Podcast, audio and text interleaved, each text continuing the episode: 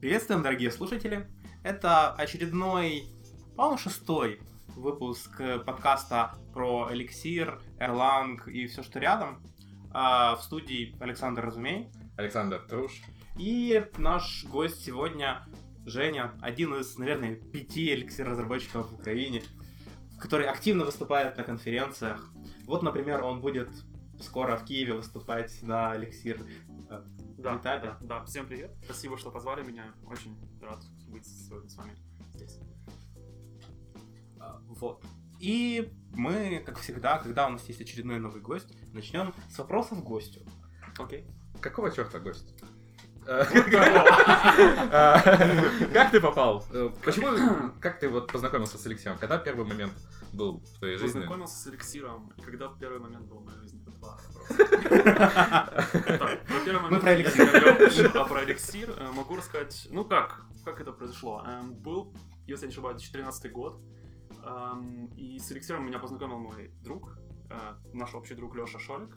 Э, На тот момент я был глубоко по колено в Руби, и Леша мне рассказывал о том, он мечтал сделать свой язык, и рассказывал мне там нюансы, о которых он думал, и говорит, что вот, Шизе Валим. Я говорю, да, я знаю, это Руби очень известный чувак. Он говорит, вот-вот, и, собственно, он работает сейчас над языком, Эм, и говорит, что я посмотрел, мне нравится идея, хочу контрибутить. И он начал контрибутить, вот, собственно, тогда я просто узнал. Я думал, что это фигня, не понимал. Э, Естественно, думал, ну, ладно, может, что-то Леша для себя интересно нашел, занимается, вот. А я себе продолжил колбасить на Руби.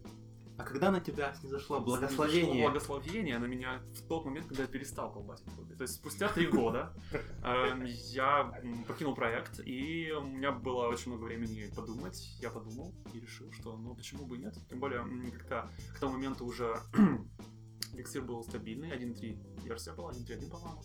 Вот. Эм, У Леши были все книги, которые на тот момент, в принципе, в природе существовали. Мне было, надо было просто прийти к нему домой, взять книгу и прочитать. Вот. Я прочитал книгу Дэйва Томаса, она очень-очень простая, казалось. И начал решать упражнения, собственно, и вот потихоньку втягиваться. Вот это был такой момент э, истины. Вот. Эм, Но я продолжил отдыхать, и спустя этот 6 месяцев отдыха я начал искать э, уже работу. Вот первую. Нашел и в итоге. Сейчас благополучно пишу эликсир в production. Не знаю, ну, пока еще это не продакшн, но, собственно, там мы работаем над приложением. Ам, вот так вот. Потом, э, кстати, после книги Дэйва Томаса была еще одна книга, очень хорошая, которую я всем рекомендую. Это Elixir in Action. Там, там как раз уже человек с опытом на рельсах с опытом Erlang'а большого, он э, пишет м, очень, очень с, таким глубоким пониманием э, очень интересные вещи, которые, собственно, очень во мне как бы раскрыли. Я, я понял вообще, в чем, в чем дело, что, что- о чем это. То есть до этого э, книга Дэйва Томаса, она скорее такая была эм, ознакомительная, чтобы можно было начать какие-то писать там задачки решать.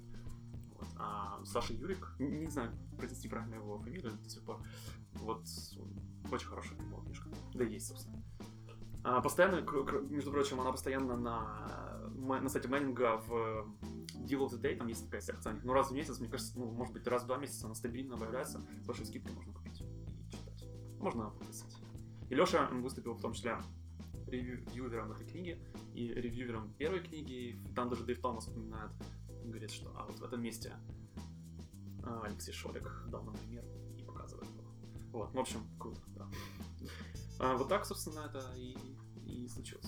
В общем, Алексей Шолик э, также, кроме нашего подкаста, внес еще и большую лепту Да. конструктива в книжку. Так мало того, что он контрибьютит кодом, он еще и людьми контрибьютит в комьюнити. Вообще, широчайшей души человек. Да, да, да, да. У Леши есть чему поучиться. Так, собственно, после такого долгого общения э, с Руби, да, и в кодовый эликсир, может быть, у тебя есть какие-то моменты, инсайты, куда вот лучше посмотреть, чтобы рубисту влюбиться в эликсир? А, Чтобы влюбиться в эликсир, а, лучше посмотреть, например... а, Мне кажется, очень, очень, очень легко будет, если эм, человек, который долго писал на Руби, добавлял себе кучу гемов в проект, чтобы там хоть что-то как-то сохранялось, какие-то данные, чтобы тот же, тот же веб-сервер, чтобы был. ам, Это все просто есть из коробки. То есть, если ли- рубист посмотрит на то, сколько всего есть из коробки в эликсире и в Erlang, э, это уже подкупает очень сильно. Ну, я тут с тобой не соглашусь, все-таки какой-нибудь вебрих есть даже в Руби из коробки. То есть он ужасен, Ам. но он есть. Окей, да. Более того, даже рельсы добавляют э, стандартно уже с недавних пор Пуму.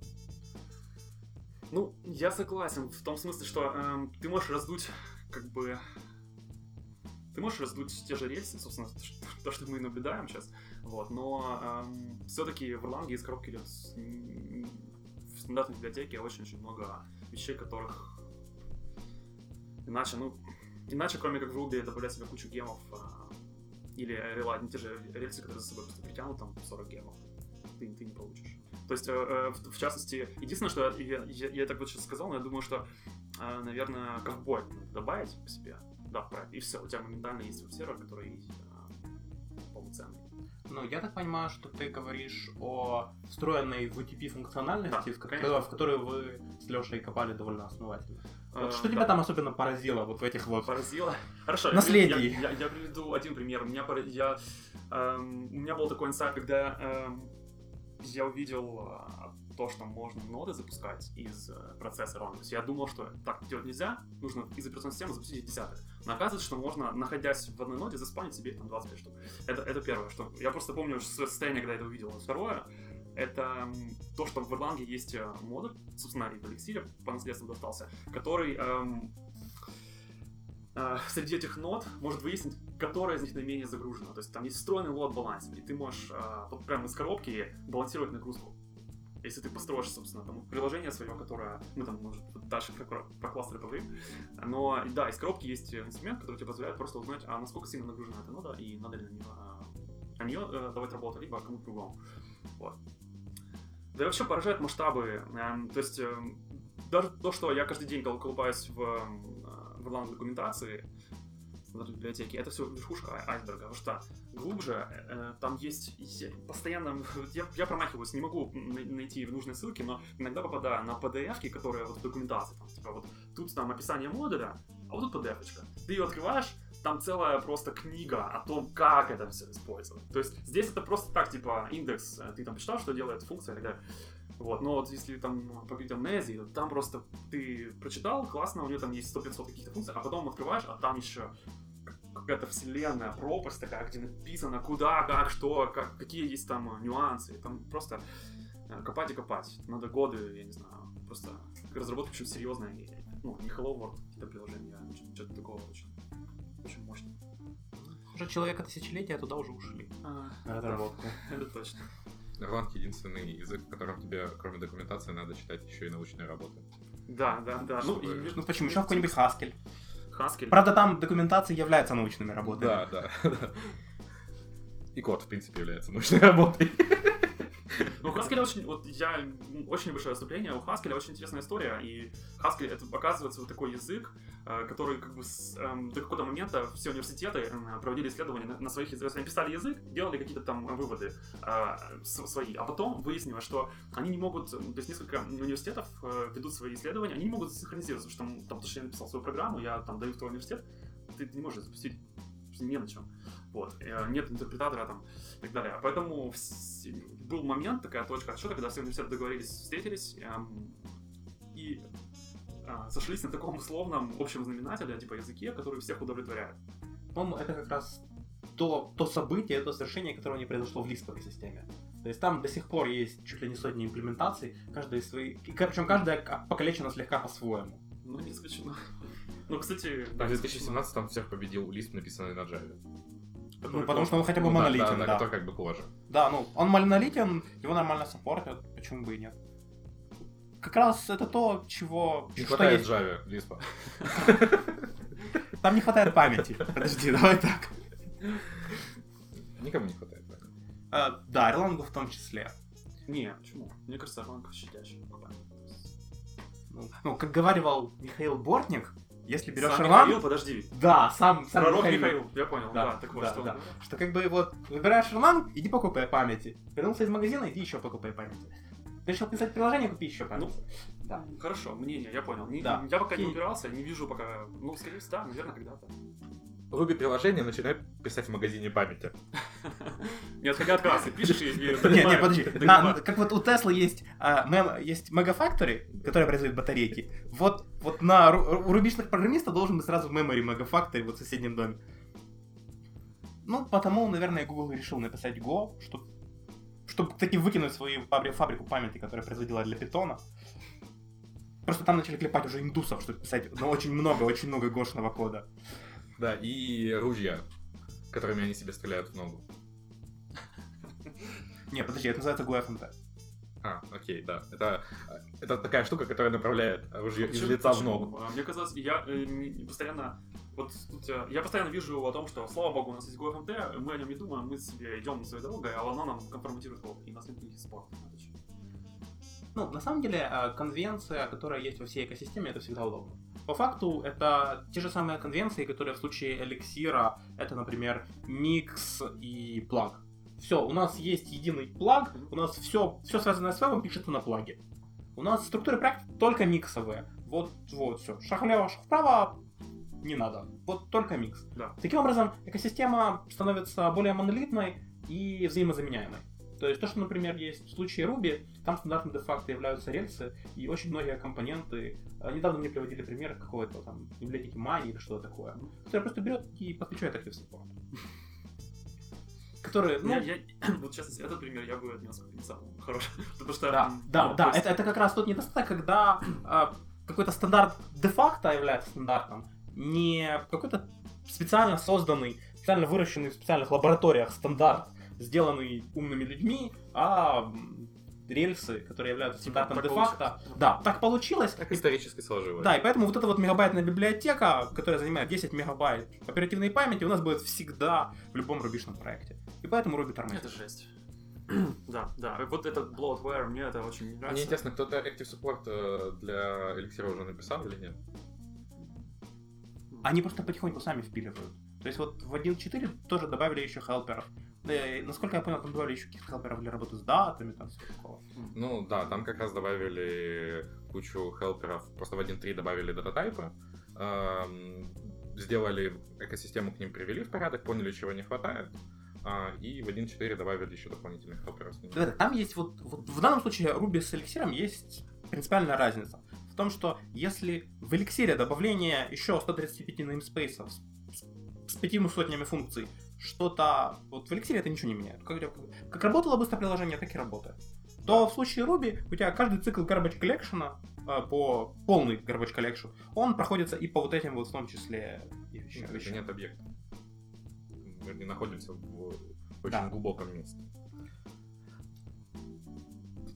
Да. А, вот, и благодаря а, для рубистов есть большой хороший цикл статей по тому, как начинать а, переходить. Более того, это я бы даже не сказал, что это цикл статей, это цикл статей, у которых, а, у которых общая тематика. Ruby и Elixir. То есть конкретно, есть, например, просто Elixir for Rubyists, это, это очень популярный title, на эту тему есть десяток статей, вот одну из них а, от Thoughtbotов, которых мы уже обсуждали в одном из предыдущих выпусков, про как раз Elixir for Rubyist. Ну, статья хорошая, да. Да. Отличие от В отличие от других каких-то статей, я понял. Ну, подожди, давай... эм, Там Ага, да, я Да, понял. да. Здесь очень конкретное сравнение идет э, между... Ага, окей. То есть, То есть- параллели проводятся с тем, а, а вот смотрите, что в Ruby, а в эликсире это вот так вот делается. Да, Да. и Причем очень э, примеры хорошо подобраны, честно, вот Да. правду скажем, да. И э, Четко выделены selling point эликсира, показывается, ш- что эликсир добавляет в ваш арсенал точки зрения даже синтаксиса и с точки зрения возможностей экосистемы. Ну, даже есть отдельный раздел, в каких случаях эликсир лучше Ruby. Ну, тут, правда, почему-то только два пункта. Пункт первый — Scale, пункт второй — High Availability Systems. Что бы ты добавил себе? А, Я бы не согласился с High Availability в связи с тем, что я, например, не нашел способа, как сделать graceful restart Phoenix приложения без потери, вот, чтобы не было вот того момента, когда у тебя запросы приходят в 500 ошибку. Кроме как поднять несколько кластеров, перед ними поставить, ну, поднять несколько эликсир приложений. Не, ну вот как бы апгрейд делать, собственно, ход reload. Ну, давай так, hot reload писать на любой мажорный релиз, проще 500 получить, серьезно. Ну, я вот еще не до конца разобрался, но вот мы дальше тоже про e-deliver вспомним. Они что-то тебе предоставляют тут. Вот, Это возможно. простейший способ. Да, как-то вот Ход что-то да. упрощают. Они в таком случае объясняют, что вот можешь что-то дописать легче, и оно вот имеет какой-то более-менее оформленный Да, стиль. но я с этим все не равно вот сложные релизы именно hot reload, в эликсире Эрланге очень больно делать. Более того, если у тебя хоть что-то, хоть чуть-чуть пошло не так, у тебя там остался старый код, тут остался новый, или ты не промигрировал состояние вот этого GenServer а, у тебя что-то все так взорвется. Мы, по-моему, каждый раз, когда вспоминаем Да, а, что- говорим о том, что Говорим о том, что боль. вот это то место, где надо Да. активно contribute ить. Вот. Есть еще следующая статья из этого же цикла про pattern matching. Я, честно говоря, не знаю рассказать, что вот такого можно текстом рассказать про pattern matching, это надо смотреть код. Ну и, собственно, Нет. тут этот код и показывают. Да, то есть тут довольно много кода с описанием. Саша, вспомни свое, свои чувства, когда ты, э, долго писав на Руби, увидел впервые паттерн матча. Что ты подумал? Моя! Магия. А ты когда-нибудь ты программировал когда-нибудь на Паскале? Да. Ты помнишь, что в Паскале был- были такие перегрузка методов? Перегрузка да, я, процедур, да. Вот она заключалась в Паскале, вот, может, в Delphi, э, она заключалась как раз в таком. Это было очень прикольно. Подожди, ты про полиморфизм? А, нет, это когда ты можешь э, объявить э, в одном классе несколько одинаковых процедур, у которых другая сигнатура. И они работают, по каждая Ну, работает... это не только в Пускале, да, да. Да, я просто только, ну, то есть у меня исто- историческая Мгм. mm с Паскаль. Я в этом увидел я Паскаль, э, и мне было очень приятно, что я думал, блин, как, как Слушай, классно. я тоже писал на Паскале, и вот ты мне напомнил. Я вот как-то, у меня почему-то это не прострелило в голове, но я еще даже сейчас вспомнил тот момент, когда я первый раз потом увидел а, после Паскаля PHP, и такой, блин, а как тут это делать? А никак. Как-то нет. Я такой, типа, ну это же надо, это же логично, это круто. Как, как, как, как может быть, что так делать нельзя? Я где-то расковырял какой-то, в какой-то книжке какой-то хак, который позволял это делать. Вот. Но... Ну, да, видишь, вот Я это- был тогда очень молодой и глупый. so natural, то есть э, кажется, что ну, это такой, такой хороший инструмент, должен быть везде просто. То есть вот пр- прям желание есть, что. И наконец-то здесь э, просто не нужно выдумывать эти названия методов, либо городить. э, это, это ну и для наших слушателей рубисточек. Не нужно городить if чики там или кейсы или что-нибудь. Ты просто. У нас чуть дальше есть еще прекрасное, а, прекрасное видео на эту тему, почему не стоит изучать эликсир. Да, и там в этом видео он про паттерн Да, да, да, в том, в том числе про pattern matching и отсутствие циклов. Ведь алгоритмы так изящно решаются pattern matching ом. Да, да. Но надо. Ну, ну не- да, классические алгоритмы туда плохо ложатся, но все Тут равно. One step forward я сейчас сделаю. Смотри, тут я просто наблюдал такую штуку, когда pattern matching, эм, он э, конкретно, когда нас интересует matching на сигнатуре функций, э, он абьюзится. И ты смотришь просто, когда у тебя пол экрана, это просто пачка пачка функций, и с одним именем одинаково. А внутри куча подчеркиваний. И человек, который там без подготовки, ты просто сидишь, и ты компилируешь это все дело в голове, не можешь понять, как, почему далее. Ну, как и любой инструмент, он может абьюзиться. Да, Но, с другой, с другой стороны, даже вот тот пример, что ты описал, это означает, что у каждого метода там по одной-две строчки. Да, вот- да, надо распарсить сигнатуру, но после этого легко понять, в каком случае выполняется какой небольшой кусочек кода. Потому, вот, да, то на то. То на то, да. Да, ну, как и любого инструмента, здесь есть свои ограничения. Более того, для рубистов у нас есть еще одна серия статей. Я даже не знаю, я даже не знаю, как, как вот про это начать. Вот как бы Когда люди решили соединить несоединяемое, у них получилось хорошо. Это, например, как любимый английский завтрак э, с тостом с бобами. А сверху положить кусочек тортика. Кусок- кусочек масла. Большой кусок масла, короче, не Это, если не ошибаюсь, такой любимый английский завтрак. Вот она Да. соединить несоединяемое, но всем понравилось и вкусно. Да, А. да, есть такое. Бобы это, да, всегда, когда пробовать, сильно... Откуда оно это здесь? Но почему-то приятно все равно пожевать.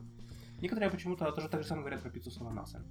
Я недавно видел пиццу с картошкой фри. А, вот. А, Вот это более того, есть даже пицца, то, э, начинкой в которой является еще одна пицца. То есть, типа, да, то есть, типа, делают пиццу, ее нарезают, после чего сыпят сверху на другую пиццу. Сыпят вот эти вот куски. Ну, Да. короче, то есть, и вот эти идеи соединяемого несоединяемого, э, в общем, запивать пиво водкой или водку пивом. Ладно, это была последняя шутка на эту тему. Все, давайте к статье. Эм, Собственно, как общаться между Руби и эликсиром? И эликсиром и Руби. Осторожно. Нежно. Э, да, в общем, давайте я скажу. Короче, есть э, цикл, целых три статьи, опубликованы на медиуме, но зашифрованы под э, какой-то свой там домен. Э, значит, чуваки э, заморочились и написали несколько либ. По-моему, это либо существовали, А, они вот просто как. свели. Окей, То есть, там есть одна статья про экспорт, экспорт Erlport, одна про Erlix, Окей. еще одна про Erlictricity. окей. И четвертая это бенчмарк. В общем, есть несколько инструментов. Они разные, причем Два основаны на одном и том же подходе, когда Ruby код подключается к существующей Erlang ноде и отправляет сообщения в глобально зарегистрированные процессы. И один, вообще магия, он позволяет вызвать как Ruby код из эликсира, так и эликсир код из Ruby. В некоторых ситуациях это может быть полезно. Как ты думаешь, какие ситуации? Честно говоря, единственная ситуация, в которой я вижу, чтобы это можно было прям уйти в продакшн, для этого use case я сейчас пилю свою утилиту, которая как раз называется телепатия. Мгм. Окей. Но если есть... э, Если хочется отправлять э, сообщения в какой-то негомогенной системе, возможно, это имеет право на жизнь. Но, насколько я понял, некоторые из этих инструментов вообще довольно сырые, в том числе разлет latency довольно большой.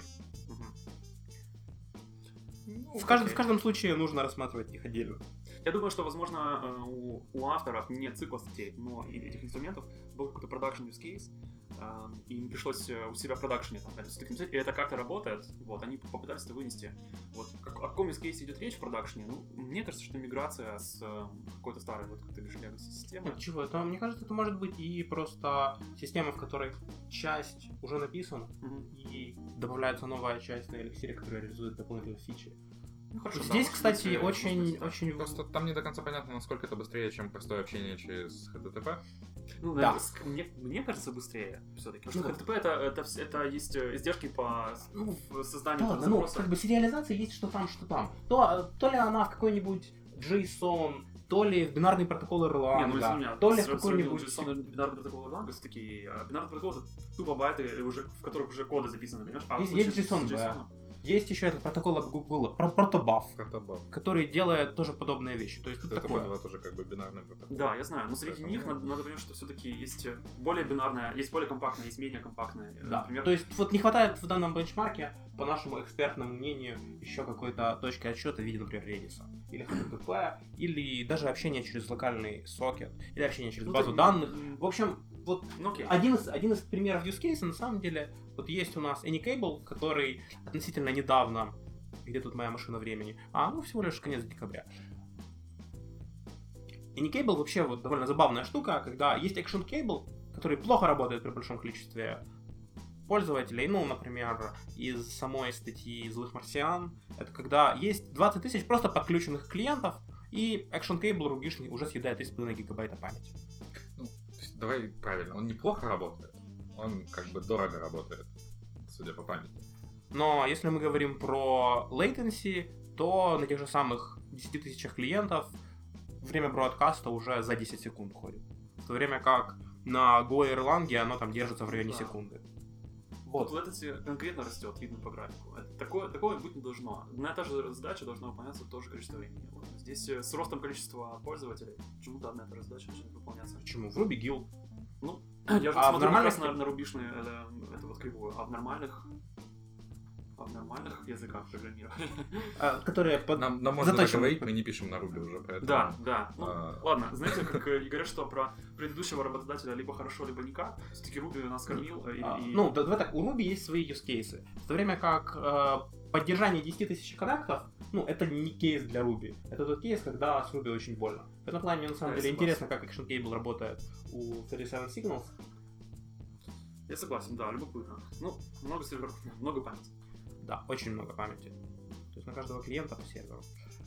И, соответственно, что это вообще такое? То есть есть Action Cable, это по факту небольшой компонент Rails, который позволяет имплементировать работу с веб-сокетами, ну, абстракция типа каналов. То есть что-то типа Phoenix Channels, но которая есть очень много памяти и медленная. И с кучей более сложной документации и каких-то подводных камней, которые уже сразу идут в доке, в отличие от того же Phoenix Channels, в котором 5 колбеков и все. И как бы делай, что хочешь. Ну, почему добавляешь, используешь еще паттерн матчинг, и оно у тебя просто и прекрасно работает. Да. Вот. И как бы злые марсиане заметили эту вопиющую несправедливость и имплементировали несколько компонентов. Первое это Anycable, который по факту является коннектором любого коннектором любого WebSocket сервера к Action Cable. Плюс несколько фронтендов, в том числе один на Go, один на Erlang и их сравнивают. И разница очевидна. По производительности в виде latency Erlang с Go приблизительно равны. Ну, тут можно сказать, что равны, ну, потому что... Укладывается в Да, погрешность. да, разница, да. в действительно в- погрешность. в погрешность. Но при этом Erlang версия действительно ест где-то в полтора-два раза больше оперативной памяти, как раз, мне кажется, в силу функциональности. Я бы сказал в 5. Нет. А, Go, ты, Erlang, ты его а, с Erlang Да, да, да, в, сравнивать- 5, в 5 раз это Ruby. В общем, Go ест 400 мегабайт, Erlang ест Слушай, ну, 800. эм, Нет, ну 740. 740. М, А Action Cable рубишный 2,5 гигабайта. Как 3,5. немножко график, так э, я бы сказал, что Go и Erlang в два раза по цифрам отличаются практически. Go Erlang, давай, давай вот Но, э, воспользуемся калькулятором. Ну, Ну, почему на графике? То есть э, на графике они достаточно близко. да, Ну, два раза. Да, в два раза отличаются, но я не скажу, что это большая проблема.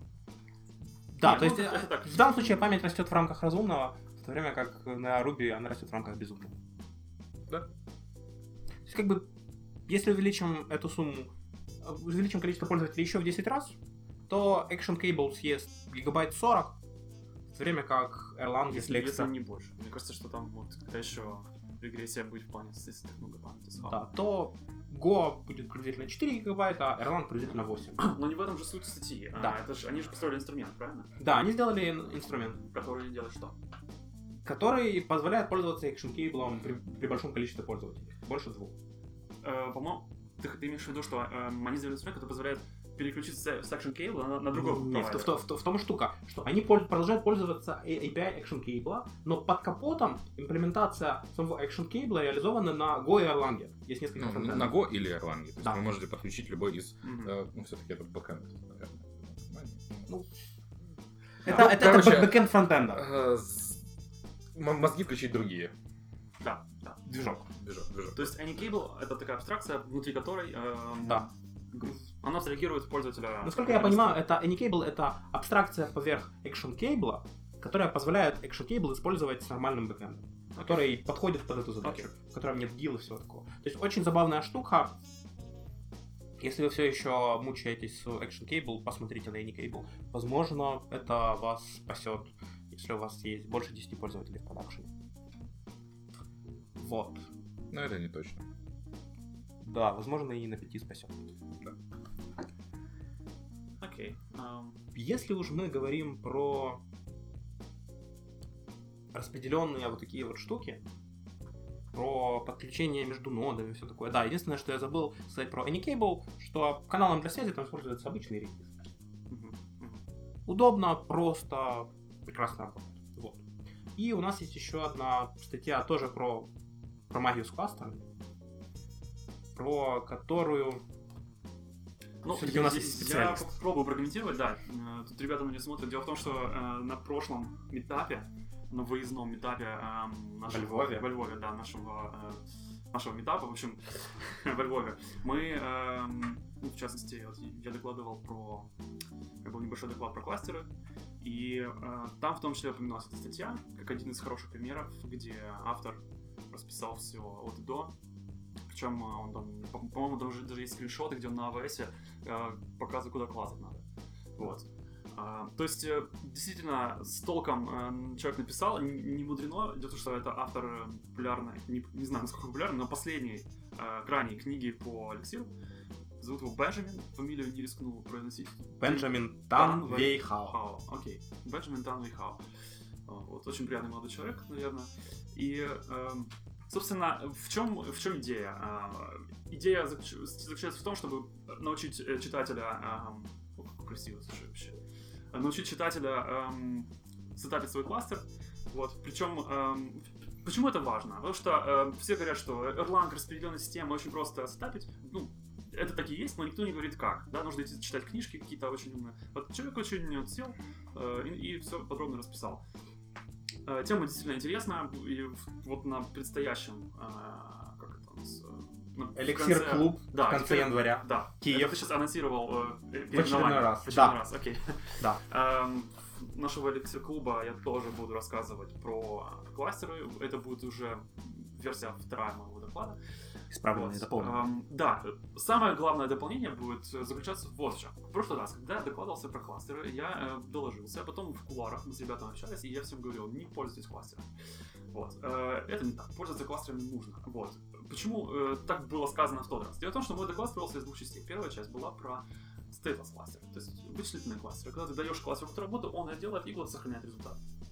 Вторая часть была про stateful кластер, то есть про амнезию и ок- около и, и прочие эм, stateful какие-то штуки, то есть базы данных. эм.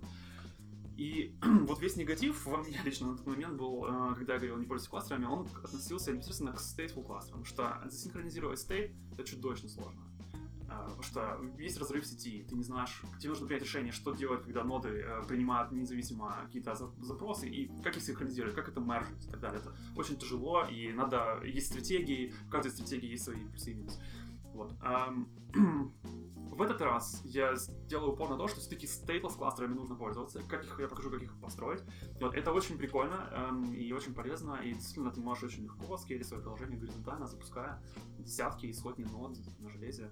Это будет очень... Может быть, все-таки стоит для наших слушателей, которые познакомились с эликсиром, но не очень познакомились с э, его системой, э, Экосистемой. господи, эко- экосистемой, относящейся уже к distributed компьютингу, упомянуть, что такое является эликсир, ну, как бы Erlang кластер, эликсир Хорошо, кластер. а, окей. Значит, эм, попытаюсь эм, очень коротко в сжатой форме объяснить. Значит, э, тут надо договориться сразу о терминологии. Есть эм, у нас машина железная и, и есть нода. Вот, когда мы говорим о ноде, мы говорим о ноде Erlang. Э, Нода Erlang очень плоско, это просто процесс, запущенный в операционной системе. Таких нод в операционной системе может, Erlang может быть запущено несколько штук.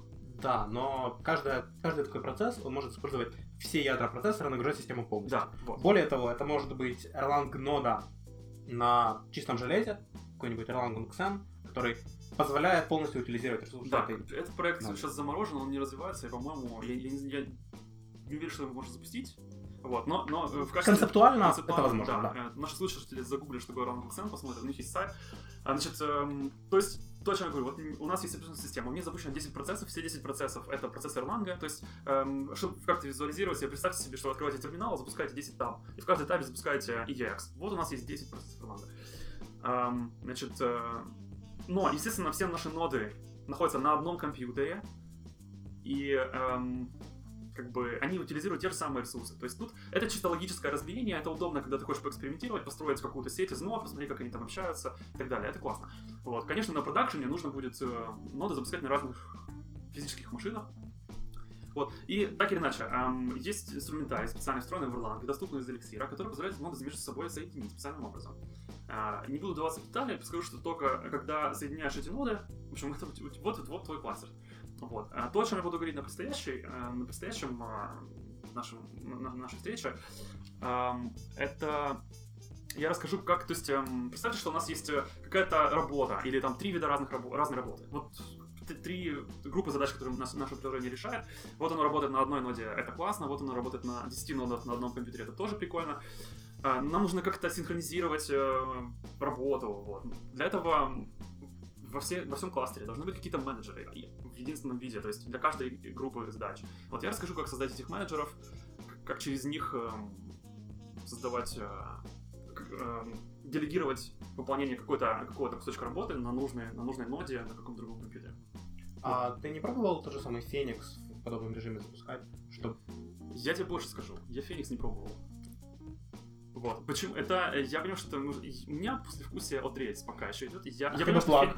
Плаг я, естественно, пробовал. Плаг просто в другое место засовывается. Вот, да. И, и плаг я пробовал даже не раз. И дело в том, что эм, плаг очень, очень хороший, очень приятный.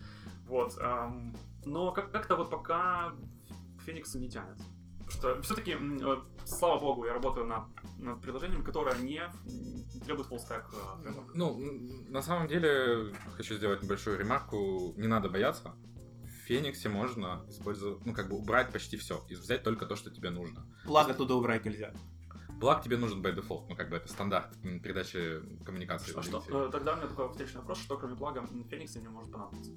А, еще я знаю, что в Фениксе очень полезный механизм с вьюхами. Он самый Да, вот я тебя. теперь, я, я хотел, например, сказать, если тебе надо нарендерить. Роутер. Роутер, роутер, Там неплохой. ресурсы все-таки, да. Структура проекта. этого нет. Структура проекта. То есть он не добавляет ничего, тебе не, не надо. Ну, то есть, типа, ты, если ты уже пришел в эликсир, то ты более-менее зрелый разработчик, ты знаком с MVC, тебе удобно это как-то структурировать, оно у тебя есть, оно тебе не говорит, что, чувак, надо делать именно так. И у тебя такая, абсолютно такая же схема, просто контроллер это у тебя после финальный, ну, как бы, финальный плаг, который это тебя даст. Мгм. Ну, как бы, нарендерить. э, и, ну, и мне кажется, что Феникс стоит еще брать, потому что каналы. Вот, потому что это замечательнейшая абстракция по WebSocket. а, сам- и- ну и сама по себе хорошая идея писать, условно говоря, контроллеры для синхронных веб-сокетов. То есть это, вот, вот- вот это можно взять и, и- и использовать. Согласен, да. Да, Ну, да, и, тут- и- и при желании ты можешь в любой момент там что-то включать, выключать. э, и- То есть, на самом деле, любой Феникс проект является микс-проектом, с которого ты можешь выпилить Феникс, и все продолжит работать. Ну, в отличие от рельсов, кстати. Вот в этом фундаментальное отличие, которое лично мне очень понравилось. Да, да, да. У тебя нету никаких лишних обязательных зависимостей. То есть можешь выключить там все. Ну, то есть, типа, я в какой-то момент в одном проекте себя выпилил гид-текст полностью, и, и ничего. Я также сам ассеты впиливал в паре, в паре проектов. Да. Ну, а, и сразу надо, надо сказать, если вы создаете Феникс проект, создавайте его без бранча. А можно вообще без, без жесткого да, создавать? То есть, если нет, не надо. Если у меня пишет, правильно? Да, да, да, да, да. какой-то Да, Ну, бранч что такое. Ну, бранч как раз. Мо- Можно даже и без экта дополнительно создать при желании. Нет, ну без этого как-то... Ну, почему, если stateless приложение? Ну, Вот, кстати, ну, это тоже есть. У меня, у меня есть фениксовое приложение, в котором нет экта. Ну, Да. у меня Да. вот, у меня Slack-бот, у которого нет экта. То есть, каждый раз, когда ему что-то запрашивает, он делает запрос в кучу опишек, после чего это в разных процессах А, я агрегирует, понял. после чего выплевывает. Тут же отдает, то есть ничего не сохраняет. Да, ну, окей, там latency, может быть, там пару секунд, но зато информация всегда супер актуальна. То есть, это, это Да, да. тоже я- имеет право на жизнь. Да, логично. Ам, мне интересно, Саша, почему у тебя нет это, э, как, как, э, тогда? Тоже похожая ситуация? м, у меня трафик distribution system. Ну, в него приходит куча трафика, ему надо в какой-то момент по моей бизнес-логике решить, что делать. Мгм, А, всё- все, все данные хранятся в ETS. Понятно. Вот, Но если, и- а как, насколько критично падение приложения в таком случае? Если оно упадет, ты его перезапустишь, э, ничего страшного? Да, ну, то есть там, там в ETS хранятся кэши, в DTS хранится... А, есть DTS. Да, DTS там, там, в принципе, он хранит вот буквально немножко, и у него есть еще source of true, куда он иногда ходит, синхронизирует, Мгм. поэтому, в принципе, DTS можно... То есть, по факту он stateless. Да, да, да, да, он стейтус, ну, как бы кэш, как бы... Понятно. Кстати говоря, к тебе, Женя, тоже такой вопрос у меня появился. Вот в чем принципиальное отличие запускать кучу связанных stateless нод или просто отдельные ноды приложения, никак не связанные между собой? У них же все равно есть какой-то источник данных. Просто, ну окей, ну есть Как, как в случае стандартного Ruby деплоймента какого-нибудь, когда у тебя есть сотня stateless work, stateless серверов, оно просто работает.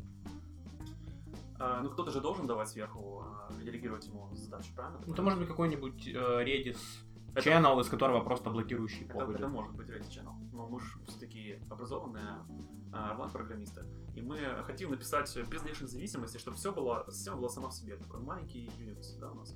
То есть а, в этом случае нам нужно, чтобы ноды запустились, чтобы они подружились, чтобы они выбрали а, на какой-то ноде лидера, скажем, какой-то группы, ты общаешься, то есть сверху из какого-то лот-балансера к тебе приходят задачи, на любую ноду может задача прийти, она идет к общему в этой группе а, менеджеру и говорит, чувак, ко мне пришла такая задача, на, дай ее кому-то на обработку. Он э, находит какого-то... Ну, а может не идти, а может обрабатываться локально, но какие-то Конечно. данные получаются из кэша, которые Конечно. обновляются Но глобально. если она уже занята, на Ну нее да. сверху пришло, ей нужно этот менеджер, он наименее загружен, ну, надо это делегирует, все. То есть а, это достаточно, достаточно просто, и тебе не нужно говорить микросервисы, э, ты находишься на, на одной плоскости, вот в, этом- вот в Erlang, у тебя тебе не нужно городить там, скажем, запускать какие-то гетерогенный кла- кла- кластер создавать, да, где совершенно что-то другое, непонятное, ты с ним общаешься, у тебя все аккуратно находится вот в одном пространстве.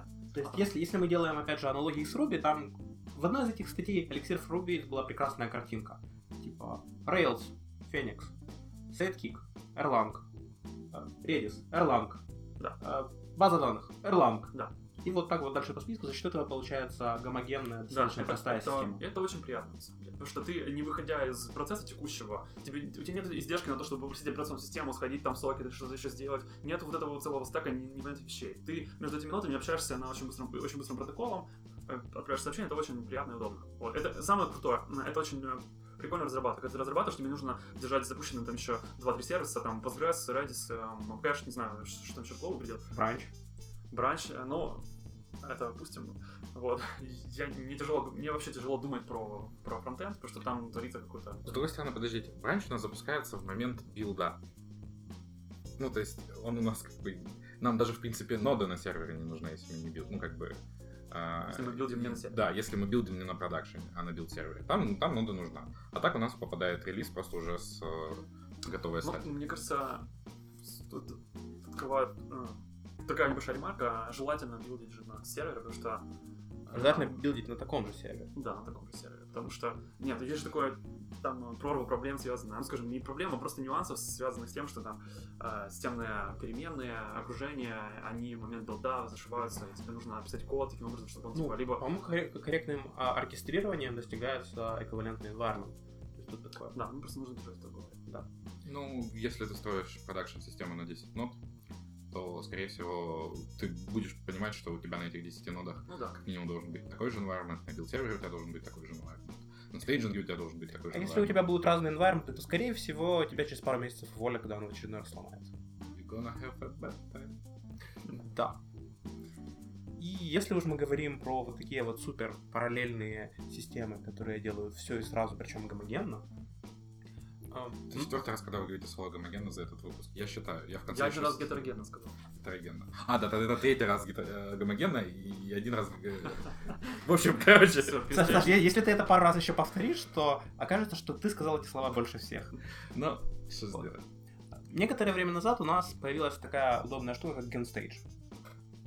Все об этом знают. И мы нашли интересную статью про то, как э, тюнить этот самый GenStage флоу. Штука вот в чем. Тут есть в статье несколько красивых графиков, но которые объясняют, в общем-то, как оно работает. Но маленькая проблема заключается в том, что самая интересная часть, именно каким образом оптимизировались эти константы генстейджа, тут не расписано. Цитирую. After playing around with different values, I ended up with following values. И графики, которые здесь представлены, отлично показывают, как можно, какого результата можно добиться при правильном тюнинге ген- генстейджа. С такими красивыми ступеньками и уменьшение времени работы с, если я не ошибаюсь, с 15 секунд до 13 чистым тюнингом констант. Да. Ну, я, я бы не сказал, что это супер существенно по, э, как бы, по факту. Просто эм, подводя такой быстрый промежуточный итог, человек, у него есть работа какая-то, которая состоит из нескольких этапов. У него, и он у него есть до и после, э, два графика, до и после. Вот на том, который до, он выглядит так довольно стрёмно, а тот, который после, он как-то предсказуемее гораздо выглядит. Вот. И чувак нашаманил и подобрал параметры макс деманда, стейджев и прочего а, очень удачно для своего случая. Я подозреваю, что тут еще важной частью, которая не упоминается напрямую, является использование памяти. В первом случае у него по факту весь датасет находится в памяти минимум два раза. В самом начале и потом в середине. В то время как в последующих он не хранит ничего целиком в памяти. Да. Он аккуратно агрегирует, Да. он аккуратно хранит уже агрегированные Очень- значения, Да, хорошее замечание. что позволяет вот этому вот подходу намного лучше скейлиться.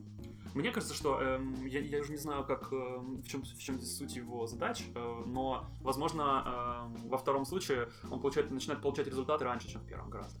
Потому что, Да. э, ну, тут видно просто из графика, мы можем сделать такой вывод, что, наверное, просто последний этап выполняется быстрее каждый раз, чем это происходит в первом случае. То есть, э, Да, видим- он, он больше, он больше хранит агрегированных данных и меньше сырых. Да. Да. В общем, интересный кейс. И вообще очень у блога прикольный дизайн, посмотреть.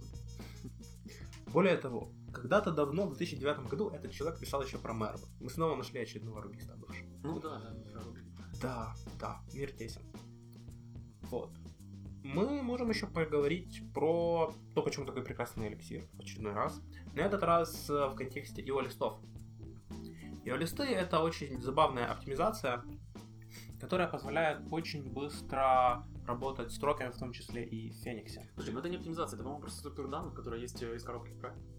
Ну, по факту это оптимизация. То есть вместо прямой конкатенации строк, когда нам прямо сейчас надо, Так. мы просто скидываем, скидываем вот этот вот лист, то есть, по факту, вместо затраты n времени на конкатенацию, то есть выделить новую память, скопировать это все, Так. мы просто тратим от единицы на то, чтобы вот этот вот новый кусок вот добавить вот туда вот в стек. Окей. И за счет этого output efficiency действительно повышается. То есть мы просто ки- кидаем в стек все больше и больше данных. Ну, в какой-то момент же оно сконкатинируется. Да, один раз. Это будет O от N, а не O от M умножить на N. Тут я очень поверхностно понимаю, на самом деле, в чем... Ну, вме- вместо того, чтобы каждое... э, если у нас есть, условно говоря, там 16 кусков, это означает, что эти 16 кусков будут э, конкатинироваться между собой очень много раз. То есть, как минимум 15. В самом лучшем случае. В самом Просто тоже. Если у тебя есть ай, эм, два списка, условно говоря, один full, второй bar, эм, и ты их объединишь, у тебя, ну и захочешь записать файл, у тебя они возьмутся как бы из памяти, и в том же виде оно не объединится в какой-то момент в целостное, оно просто возьмет из ячейки э, Один первый- кусочек. один кусочек, и второй. Ну, это, это, Это есть списки. суть. Да, то есть Мгм. эм, эти списки остаются, ну, не меняются, когда ты к ним делаешь обращение. Ну, то есть, вместо того, чтобы взять вот этот первые два куска, их объединить, потратить, ну, залоцировать память, объединить, скопировать туда. Потом с вторым случаем, потом с третьим, потом с четвертым, потом с пятым. Мы просто докидываем в этот вот IO-лист постепенно. И потом только один раз делаем аллокацию и копирование всех этих данных. Понял. И поэтому это довольно быстро. Вот. Ну, то есть мы не сами их пишем, мы просим, просим операционную систему за нас записать ячейки памяти в файл. Мгм. Но, но то, что нам нужно подчеркнуть из Ну, не только статьи, файл, ну, но и в как бы, HTTP да, да, да, то, да. что- в- то в есть, IO, э, давай. вместо преждевременной конкатинации нам нужно составлять списки, списки, списки, и потом, когда уже перед непосредственно какой-то IO операцией, это там как-то один раз конкатинировать, либо передать это ну, операционной системе, что То есть, по факту, это, да, такая хитрая оптимизация. Вот. Есть, собственно, статья покрывает э, то, как они работают, а, и потом практические примеры применения разбираются в тот момент, как работают вьюхи в а, Фениксе. Они, собственно, так и работают, если правильно. Да. В момент компиляции создается функция, в которой все ваши данные представляются как э, IO-лист. Мгм. Окей. Понятно. С этим разобрались. Ам, Что у нас дальше? По- новостям? Дальше, если уж мы пошли по вот таким вот вещам, мы можем рассказать, например, про. Ам, GetText — это package в Linux, который разработал Андреа Лепарди, а, один из, э, значит, core, core А, contributor. По-моему, get-текст был очень давно. Это, Нет, это get-text часть элек- А, это GNU get-текст. Ну, А. ну, мы, да, у нас идет о... То есть, и это... А, вот в чем дело. То есть, Андре, Андре, Андре, он написал только обертку над э, GNU-текстом, получается. Да, насколько я помню, оригинальный GNU get-текст, он старше многих присутствующих. Здесь даже если взят. взять сумму. Да. Хорошо, э, хорошо, разобрались. Значит, с эм, GetText... Так таки да, ему 27 лет get-тексту. Ну, ладно, Значит, без суммы. эм, Андре, он э, написал обертку, которая, по-моему, я, я уже не помню, она отдельно или она уже интегрирована в или в Phoenix? В последние разы, когда я делал Phoenix New, там уже был get-текст. Но он, ну. он существует в виде отдельного пэкэджа, но инклюется в Phoenix, я понял. Да, хорошо. да, да. Phoenix генератор стандартный его включает. Мгм, мгм. И- Значит, э, да, И, и... по факту эта статья говорит о том, как им пользоваться, примеры использования, и в том числе показываются скриншоты из интересного инструмента для переводов Transifex, который позволяет человекопонятно переводить э, эти самые get-текст э, куски. Синтез get-текста до ужаса напоминает и не файлы, честно говоря. Но это очень полезная вещь, если ваше Phoenix приложение должно поддерживать больше одного языка. Не обязательно Феникс. Ну да, И не- Elixir, правда. Да, И не обязательно эликсир приложение. Нет, Учитывая, что get-текст есть везде. нет, нет, э, это само собой. Ну, мы сейчас конкретно говорим Да. про так Да. что да. Да. Ну, короче, э, тут вот мне хотелось бы э, сделать такую ремарку, что на данном этапе развития экосистемы нам как раз не хватает таких вот скучных, простых библиотек, которые выполняют конкретную, простую, скучную цель. Объективно, над такой библиотекой наверняка неинтересно было бы рабо- работать. Мне, например, я не знаю, возможно, кому-то еще. Вот, но большая от меня лично благодарность Андрею за то, что он взялся за это дело и все-таки занимается разработкой таких вещей. И если уже мы говорим о таких скучных вещах, э, поздравьте нас с выходом из анабиоза. То есть у нас в шоу-ноутах, которые мы заготавливали, была информация о том, что релизнулся дистиллер 1.0. Тем временем уже успел релизнуться дистиллер 1.1.0, в котором решительным образом изменилась только одна вещь. Ничего. Ну почему? А, глядя на div, потому что пока еще все-таки нету... Да, там, там даже нет changelog, о чем тут говорить? Ну, глядя на div, по-моему, а, значит, э, появилась поддержка неких плагинов, что, в общем-то, ладно, да, без... Значит, некий плагин, и тут имеется в виду просто модуль, который реализует определенный интерфейс, callback. Вот. И э, действительно будет по ходу э, выполнения э, релиза, он эти callback запускает, и если ваш модуль реализует, то они будут вызваны. Вот и все. Вот. Если мы говорим о полезных библиотеках, то можно вспомнить, например, про Coherence и Xadmin. Да, а вот как раз Coherence и Xadmin без Феникса использовать нельзя. А, Странно, с чего бы это? С того, что Coherence — это девайс, если переводить все на рубишный язык. Ну, давай, Но- ну, давай меньше руби. Да, давай меньше руби. Coherence — это библиотека, которая занимается авторизацией в приложении.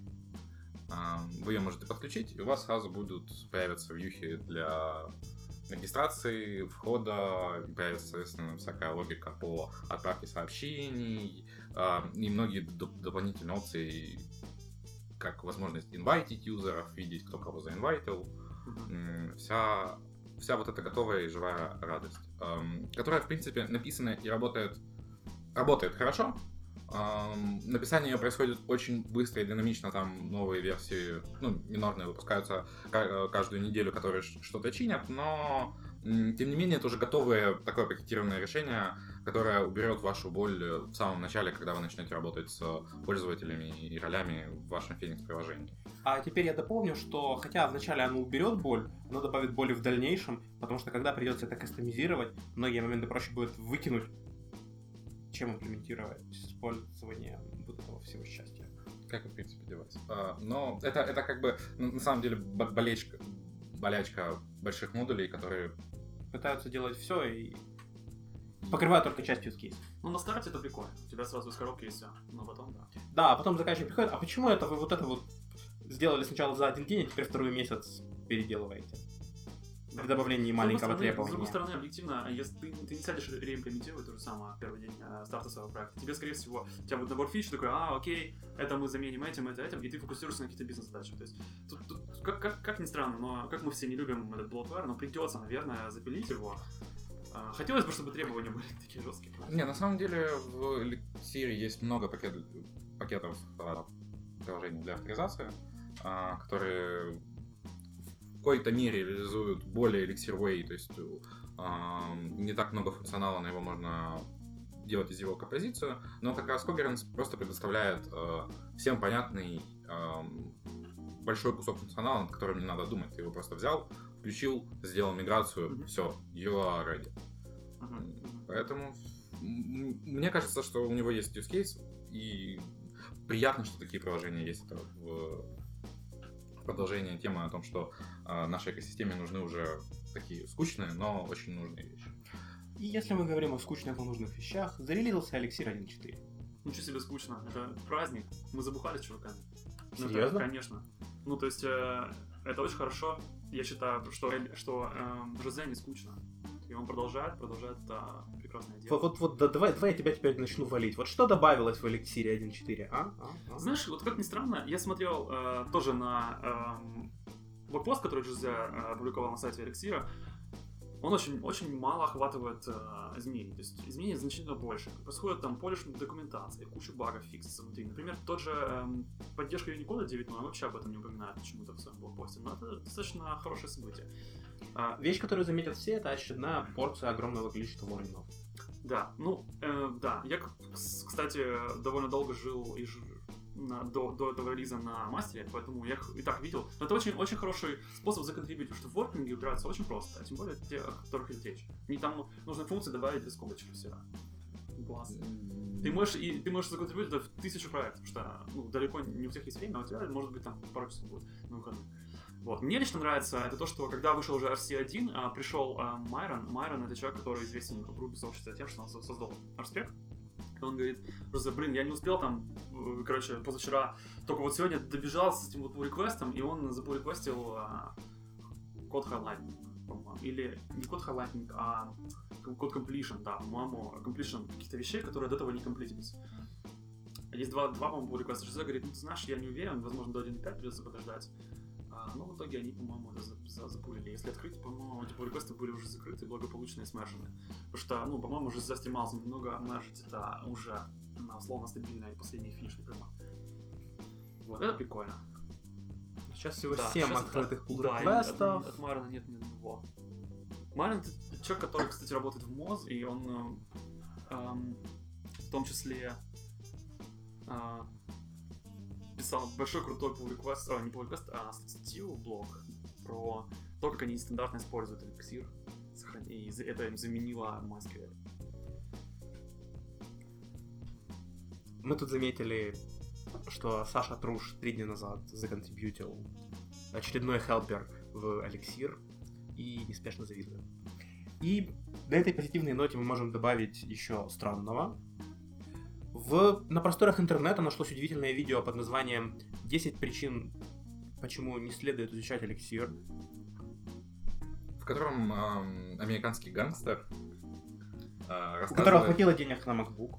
Нет, эм, Прибежал у- с улицы, у американских гангстеров обычно много денег. Намного даже больше, Чем чем... мало интереса к MacBook. И, и, и мало интереса к эликсиру. Но Вот. у него У него, у него даже не, антипатия к эликсиру есть. Ну, антипатия у него не очень... Там единственное зерно о том, что мало работы. Э, честное. Он в основном жалуется, что ему не нравится синтаксис. Ну, это, это не объективно. Ему еще циклов не хватает, подожди. Ну, нехватка циклов скорее показывает его как э, не очень эм, разбирающегося человека в алгоритмах, алгоритмах.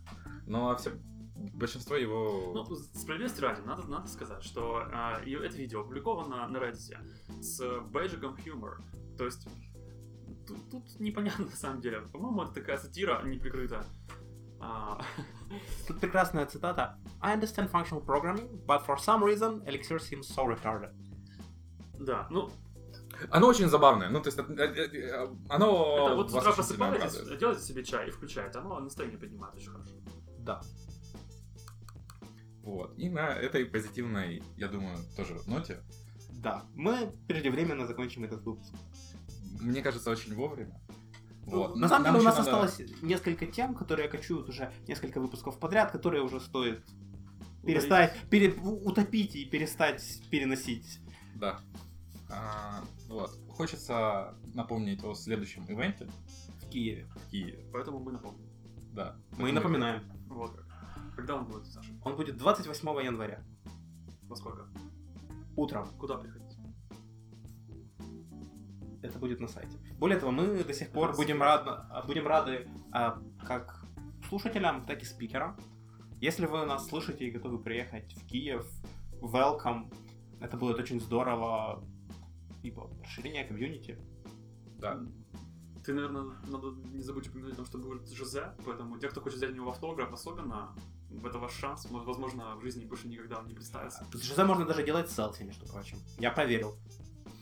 Ну, А я проверю. Я Саше доверяю, но проверю сам.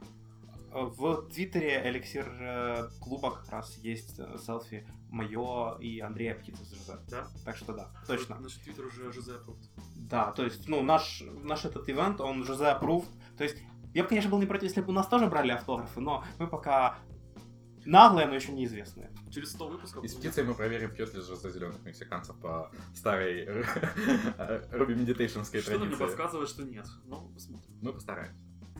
Вот вы, вы постараетесь, а я в этом участвовать не буду. Спасибо, что нас слушаете. Спасибо, что нас слушали. И особенно спасибо нашему волшебному гостю, который... Разбавил. Который разбавил. Пришел и разбавил. Разбавил нашу с тобой э, Спасибо. компанию своим замечательнейшим присутствием. Спасибо, что позвали. а, И спасибо, что нас слушали. И до новых встреч. Я думаю, может быть, э, Кость может прорекламировать вакансию открытую у себя в компании. Да, а, у меня в компании открыта вакансия. А, Смотрите, а, я работаю в компании а, в Киеве, называется она Небо 15. Э, Мы ищем эликсиристов, ребят, которым интересно программировать на Erlang и эликсире. А, Если по какой-то причине вы ищете работу или думаете о смене работы, приходите, мы будем рады пообщаться. Ну, зачастую причин, по которым ищут работу, не, не так уж и много. Зачастую этой причиной является то, что кто-то хочет новую работу. Да. Ну, то есть я не сильно разбираюсь в этом, я вряд ли рекрутер, но обычно ищут работу, когда хотят новую работу. Да. И вот если вы хотите новую работу, то вы знаете, к кому обратиться. А, ссылка на Небо 15 тоже будет у нас в шоу-ноутах. Читайте шоу И пишите комментарии. Мы любим комментарии. Мы даже комментируем комментарии в выпусках. Лично. Спасибо. И до новых встреч. Пока.